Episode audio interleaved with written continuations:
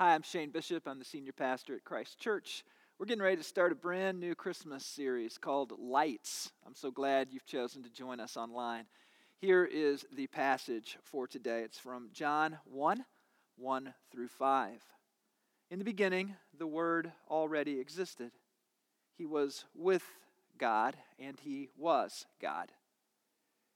He was in the beginning with God. He created everything there is. Nothing exists that he didn't make. Life itself was in him, and this life gives light to everyone. The light shines through the darkness, and the darkness can never extinguish it. Matthew 2 1 through 12 recalls a, a really odd story about some wisdom seekers that we take far too for granted at Christmas time. Now, we call these guys wise men, and they fit real nicely into nativity sets and Christmas plays, but the reality is almost everything we know about the wise men is wrong. We don't know how many there were. We certainly don't know their names. We don't know exactly where they came from. And frankly, we don't even know that they were men.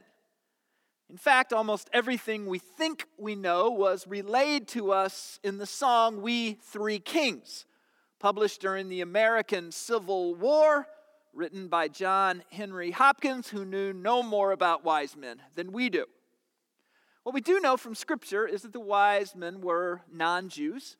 They were from the East, they were the intelligentsia of their day, and they were being led by a light in the form of a star to the light in the form of a baby. So let's open this light series by unpacking an all too familiar story that we don't even begin to know. Verse 1 Jesus was born in the town of Bethlehem under the reign of King Herod. Most people think Jesus was born around 4 BC, and that would line up with the last year of the 40 year reign of Herod the Great.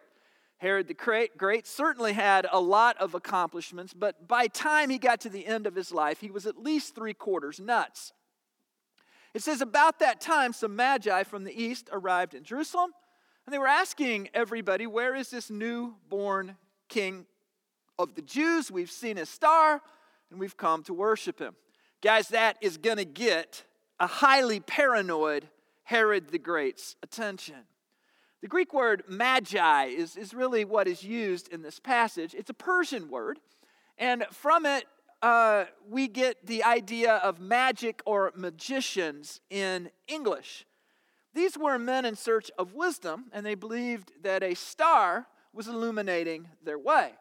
They would have been the best educated men of their time or women of their time, but from this passage, it's clear that these magi were not only astronomers who studied the stars, but they believed that the secrets of the cosmos were revealed in the stars. Something of cosmic importance was going on, and they were willing to cross their world in a caravan not to miss it. Verse 11 When they finally found Jesus, they entered the house, they fell down and worshiped and they offered him gifts of gold and frankincense and myrrh, all very, very expensive gifts that regular people could not afford.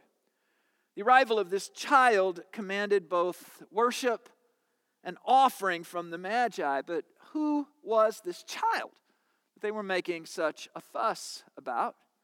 At first glance, this child appears simply to be the firstborn boy of a working class family who hail from an insignificant village in a minor province of the Roman Empire. But there had to be more than that. Kings don't travel across the desert to pay homage to a regular child.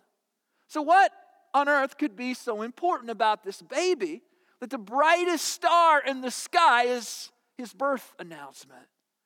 And how did the Magi know that the light they saw in the sky would lead them to the light of the world. The Gospel of John doesn't get a lot of work at Christmas time, and frankly, John has no one to blame for himself but himself because he did not include a Christmas story. While there are no wise men, shepherds, stars, Bethlehem, mangers, baby. There's, there's nothing about a Christmas story in John. There is something of great value at Christmas time. So, what we're going to do is we're going to ask something of John that he was clearly trying to avoid. We're going to ask him to guide us into Christmas, not because he offers narrative or insight on the Nativity, because he doesn't. It's because his eyes are so clearly focused on the light. Verse 1 In the beginning, the Word already existed. He was with God and he was God. In the other Gospels, writers explain the significance of Jesus to Jewish audiences by proving him to be the promised Messiah. By 60 AD, there were probably 100,000 non Jewish Christians for every Christian Jew in the world. The reality is, these Jews, many Greeks and Romans, had no concept of the Jewish Messiah. If John was to spread the light of Christ in the Roman Empire, he was going to need a new metaphor. Enter the Greek word logos, which we simply translate word. For the Greeks, logos was the abstract universal mind that encompassed creation, natural laws and processes, and logic. John argued that in the person of Jesus Christ, God became flesh. And in Christ, we see the very mind of God. You see, John's claim is we do not have to guess, hypothesize, or conjecture as to the nature of this great mind of God. It is revealed to us in the person of Jesus Christ. Verse 4 life itself was in him, and this life gives light to everyone. I think the light of Christ has two primary functions. Number one, it illuminates us for holy living. So when God is in us, when Christ is in us, we are illuminated for holy living. When I was a kid, we, we said pledges to all kinds of stuff. I guess they don't do that much anymore. But at Bible school, we said a pledge to the Bible, and, and it went like this I pledge to the Bible, God's holy word, and will make it a lamp to my feet and a light to my path, and hide its words in my heart that I may not sin against God.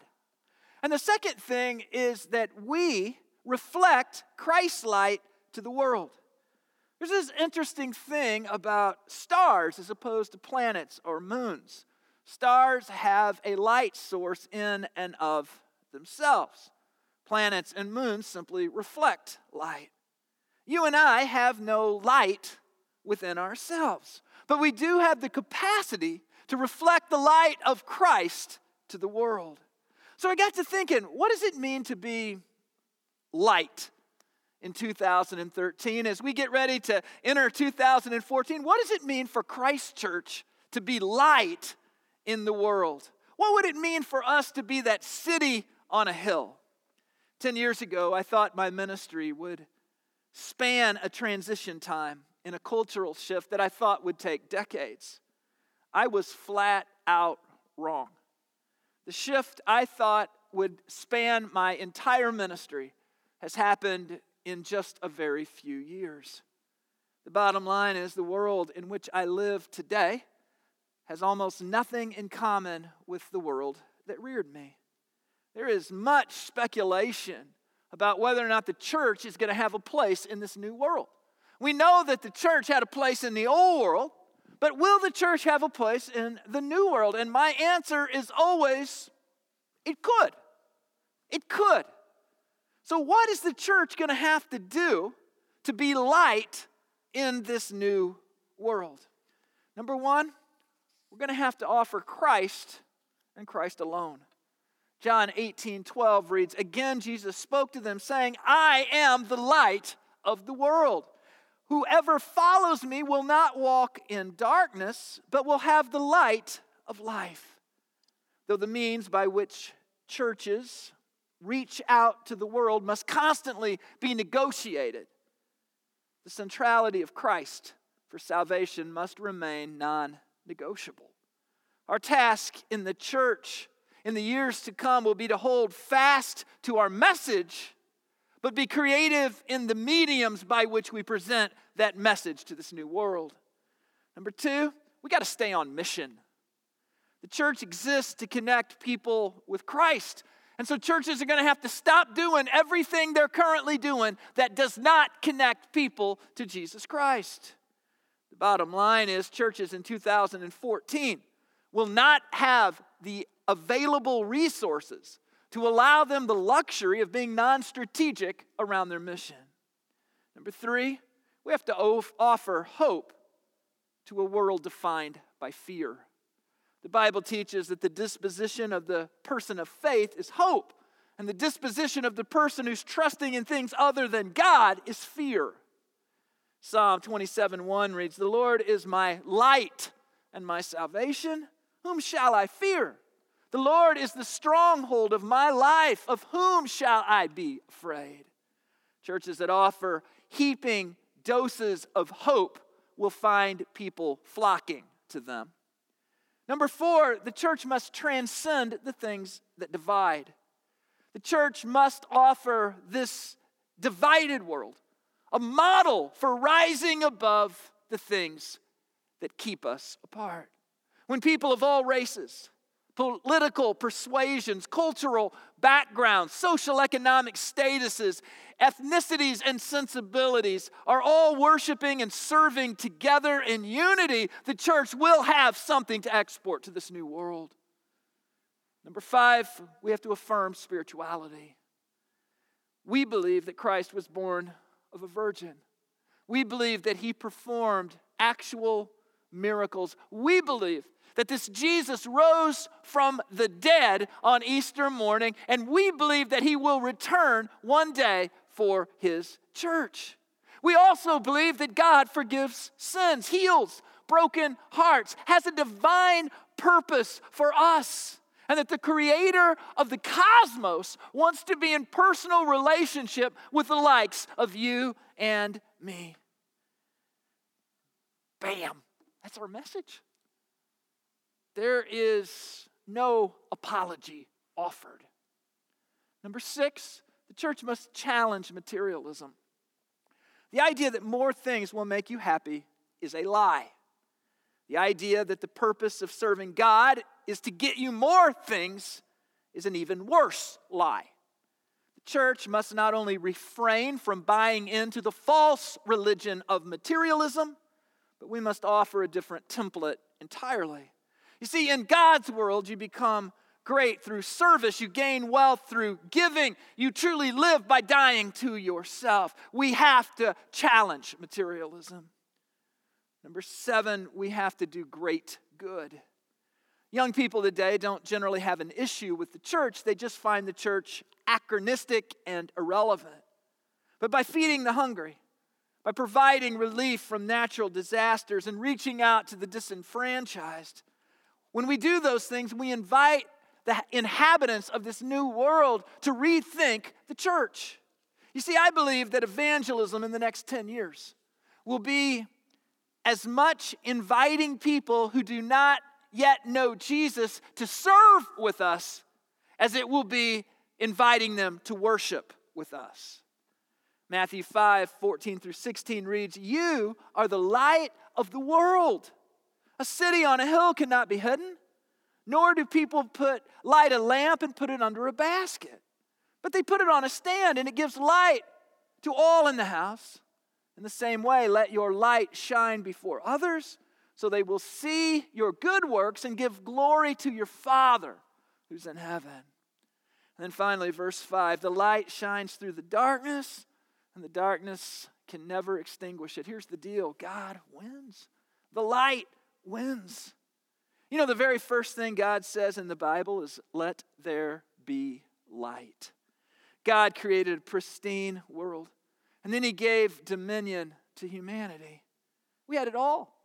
We had health and wealth and life and love and passion and purpose and power. And then we gave it all away. Gave it all away. We chose death over life. We invited Satan to share the planet, and Satan brought to this world sickness and poverty and death and hate, abuse, addictions, apathy, despair, and hopelessness. The fall was as catastrophic as it was self inflicted. We had everything, we threw it away, we got what we deserved. And then, right when no one in their right mind could have blamed God for abandoning us for our rebellion, He did something utterly inconceivable. New Testament loved love overruled Old Testament justice in the heart of our Creator. And at our very worst, at our most selfish and vile, God put on skin. He came to us in the vulnerability of a baby. He lived for us in the mortality of a man. He died for us willingly, paying the price for our sin. Jesus came at Christmas so we could live when we had squandered the right to life. That's why Christmas is so exciting. That's why God coming into the world, breaking into time and space, is so overwhelming. Christmas is really a love story. And Christmas carols are often love songs. So I thought this week, I, I thought, what would John's favorite Christmas song be? What would the writer of the Gospel of John's favorite Christmas song be? What would be his favorite song from a guy who doesn't even include a birth story? And then I heard it this week. I think John's favorite Christmas song would go just like this When the rain is blowing in your face, and the whole world is on your case. I could offer you a warm embrace to make you feel my love.